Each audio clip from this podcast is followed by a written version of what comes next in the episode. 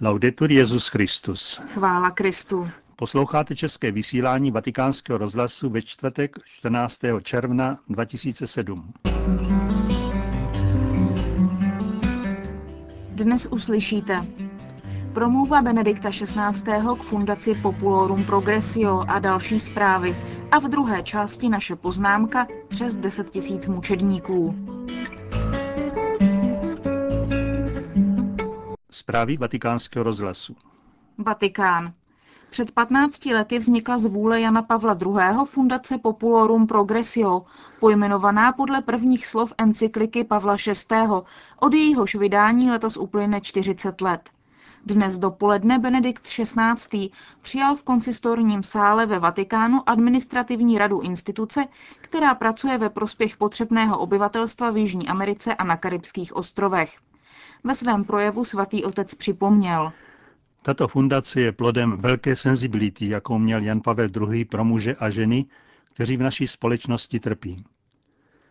Pak Benedikt XVI. ocenil výkonnou práci administrativní rady organismu vedenou prezidentem arcibiskupem Paul Josefem Cordesem. Fundace byla svěřena odpovědnosti papežské rady Cor Unum a věnuje se podpoře specifických iniciativ v latinskoamerických zemích a na karibských ostrovech na pomoc domorodému venkovskému obyvatelstvu a zvláště afroameričanům. Jan Pavel II., vysvětloval Petrův nástupce, myslel na ty národy, jejichž vlastní zvyky zděděné po předcích jsou ohroženy postmoderní kulturou a mohou vidět, že jsou ničeny jejich tradice tak otevřené k přijetí pravdy Evangelia. Toto poslání, tak vrcholně důležité, doporučoval Benedikt XVI., musí pokračovat, opírající se o dva charakteristické rysy fundace. Na prvním místě, zdůrazňoval Kristův náměstek, rozvoj národu musí mít pastorální zásadu globální antropologickou vizi lidské osoby, jak to definují stanoví fundace, tím, že bere v úvahu sociální i materiální aspekt života jakož i hlásání víry, která dává člověku plný smysl jeho bytí, protože často opravdovou chudobou člověka je nedostatek naděje, nepřítomnost Otce, který dává smysl vlastnímu životu. Druhý charakteristický rys Příkladná správní metoda, kde je administrativní rada složena z biskupů různých oblastí latinskoamerického světa dílu, tím, že klade rozhodnutí do rukou těch, kteří dobře znají problémy o něch obyvatel a jejich konkrétní potřeby.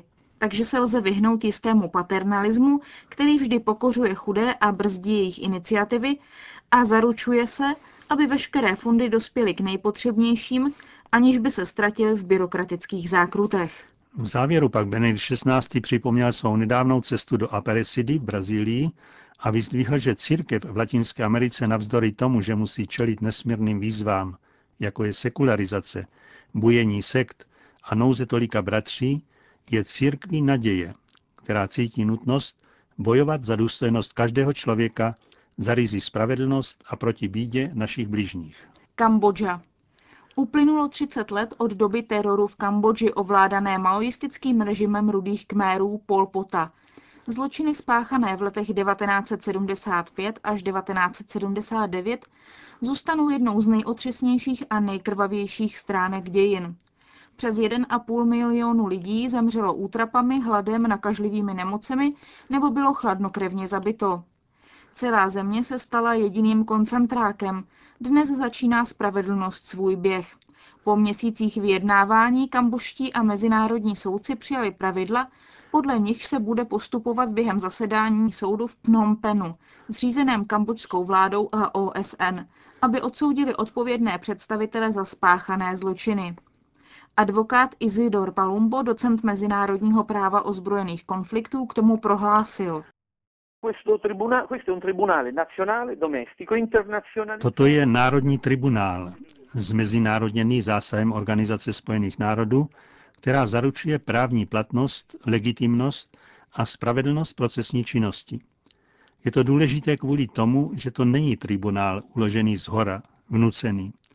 Volila se delší cesta, ale podle mého názoru plodnější také pro mezinárodní uspořádání, totiž že tu spolupracuje národ se spojenými národy, i když nesmíme zapomínat na slabé body, protože stojíme před kambočským soudním systémem velmi nedostatečným, podlehajícím korupci, politickým vlivům a s převahou místních soudců. Nyní je třeba, aby tento tribunál měl možnost pracovat. Pane advokáte, už v příštích týdnech by mohly být formulovány první obžaloby. Kdo bude z rudých kmérů na lavici obžalovaných? Budou to hlavně ti, kteří ještě žijí. Vždyť mluvíme o zločinech z let 1975 až 79. Především jsou to odpovědní vojenští představitelé vlády Polpota. Většina jejich dosud na svobodě. Bude to tedy spravedlnost s velkým spožděním. Jde o osoby, jimž je 76 až 80 let. Jaký vliv bude mít podle vašeho názoru tento proces na dnešní kambožskou společnost? Myslím si, že generace, která prožila tyto komunistické hrůzy, je počtem už okrajová. Naopak vidím, že činnost kambočských trestních soudů bude velkou příležitostí na mezinárodní úrovni a to může jen velmi prospět jak kambočské vládě, tak i národu. Bude to osvobození paměti? Ano. Osvobození paměti prostřednictvím rozsudku, pokud možná nestraného, odpovědných představitelů za toto nevýdané krve prolití.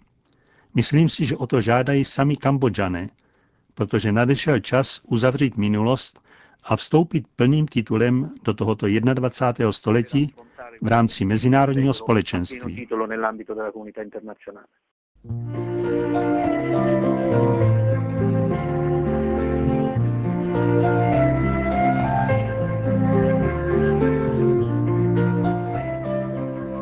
Přes 10 tisíc mučedníků. Naše poznámka.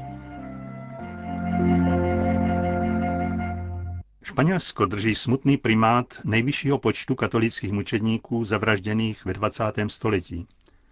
Je to dlouhý, ba velmi dlouhý seznam jmen přes 7 tisíc kněží, řeholníků a řeholnic, včetně 13 biskupů, a na 3 tisíce věřících lajků, mladých manželů, seminaristů, mužů a žen ze všech sociálních vrstev, kteří obětovali svůj život v různých městech a vesnicích Španělska v letech 1934 a 1936 až 37.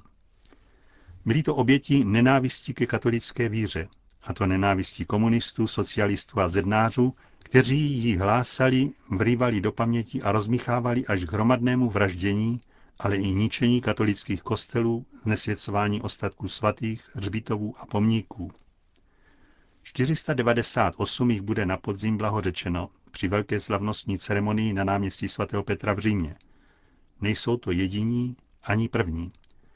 Za posledních 20 let bylo blahořečeno 479 mučedníků z období španělské občanské války. K prvnímu blahořečení došlo v roce 1987. Byly to tři bosé karmelitky zavražděné v roce 1936 v Guadalacháře. V roce 2001 Jan Pavel II. blahořečil 233 z těchto španělských mučedníků a pak i další. Jak vysvětluje kněz a historik pater José Francisco Kicharo ve svém díle Náboženské pronásledování a občanská válka. Až řeřavá nenávist ke katolické církvi se šířila ve sfanatizovaných zástupech republikánských milicionářů a dobrovolníků.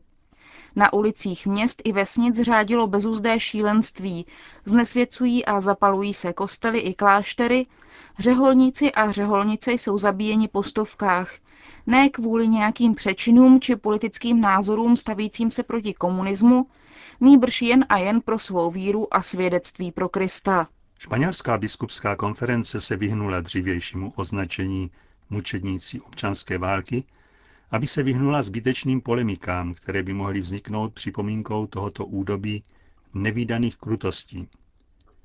Mně samému jezdil mráz po zádech, když mi můj soused v Historickém institutu Tovaristva Ježíšova pater Joaquín Maria Dominguez, líčil své řeholní povolání.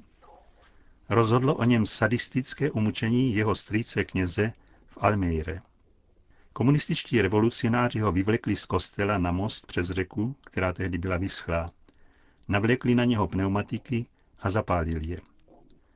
Až uhořel, tak ho zhodili z mosta dolů. Tehdy malý osmiletý Joaquín řekl pánu, já budu knězem jako můj strýc. Bratr Bernard byl úžasně milý řeholník. Staral se o děti horníků, nosil jim jídlo, scháněl oděv, boty i hračky. Směřoval rozvrácená manželství, ale také je vyučoval katechismu. Já však dostal rozkaz zabít kněze a řeholníky a zapálit kostel i školu maristů, tak jsem to provedl. To jsou slova Celestina Mediavely, vraha Maristy Bernarda, prvního mučedníka republiky, zabitého ve vesnici Asturie 5. října 1934. Během tzv. revoluce Asturii byl také zavražděn karmelitán Eufrázio del Niño Jesus. Před zastřelením byl donucen vykonat křížovou cestu plnou nadávek, ran, holí i kameny plivání až na tržiště v Oviedu, kde na něho čekala popravčí četa. Je něco lepšího, než zemřít pro boží slávu? Zvolal krátce před zastřelením ředitel salesiánských seminaristů v Madridu, pater Enriquez Sainz a Parasillo. Podle svědectví jednoho z přítomných poslední věta biskupa z Cuenky, monsignora Cruz La Plana i Laguna, před nastoupenou řadou milicionářů, kteří ho popravili 7. srpna 1936, byla Zanechávám vám tělo, ale má duše půjde do nebe. Odpouštím vám a budu se za vás modlit. Když ta slova pronášel, zavládlo absolutní ticho. Pak už jen rozkaz a popravčí výstřely. Metvola biskupa pak byla sekirou rozčtvrcena podle rekonstrukce historika Jose Javier Esparzi v jeho nové knize Rudý teror ve Španělsku. Je to podrobně dokumentovaná historie 60 tisíc obětí zavražděných politickými stranami a odboráři Lidové fronty během občanské války. Znovu se vybavují slova Jana Pavla II., který vybízel nezapomínat na svědectví mučedníků, protože je to veliké znamení naděje. Především, jak tvrdí španělská biskupská konference, v těchto chvílích, kdy se šíří laicistická mentalita, se zdá, že smíření v naší společnosti je ohrožováno. Narážka není výslovná, ale je jasná. Španělský přechod od diktatury generála Franka k demokracii neprožívá svoje nejlepší údobí v paměti Iberského poloostrova. Ono údobí bylo v Evropě po celá léta studováno, obdivováno a smlouva o soužití, kterou mlčky Španělé uzavřeli, se považuje za uzavřenou kapitolu dějin země. Odtud pocházejí vášnivé polemiky o budoucím zákonu historické paměti Zapaterovy vlády, který ostře kritizují i levicoví intelektuálové.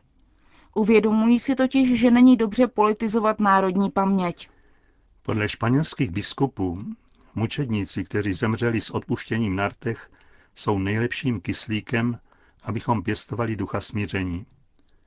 Noví mučedníci by neměli být a nebudou podnětem k rozdělení, jak tomu často bývalo v minulých letech, na základě ideologického zkreslování a předsudků, níbrž budou pro všechny symboly víry, díky níž ve chvíli obětí vlastního života a nepředstavitelných muk ukázali statečnost, vnitřní vyrovnanost a hluboký pokoj. Je to čirá náhoda, ale k blahořečení těchto 498 mučedníků pro víru dojde během oslav z tého výročí narození kardinála Vincente Enrique i Tarancona, který byl předsedou španělské biskupské konference v nejchoulostivější situaci španělských událostí. V roce 1975, kdy zemřel generál Franco, kardinál Tarancon jen stál v čele biskupské konference – Připravil katolíky na pokojný přechod od modelu církve spojené s režimem k národnímu smíření a k demokratickému soužití. Právě v těchto dnech, kdy si Španělsko připomíná kardinála přechodu, skupina kněží diecéze Madrid a Oviedo usiluje spolu s věřícími o to, aby svatý stolec prohlásil kardinála Tarankona za ctihodného, jako první krok k jeho blahořečení.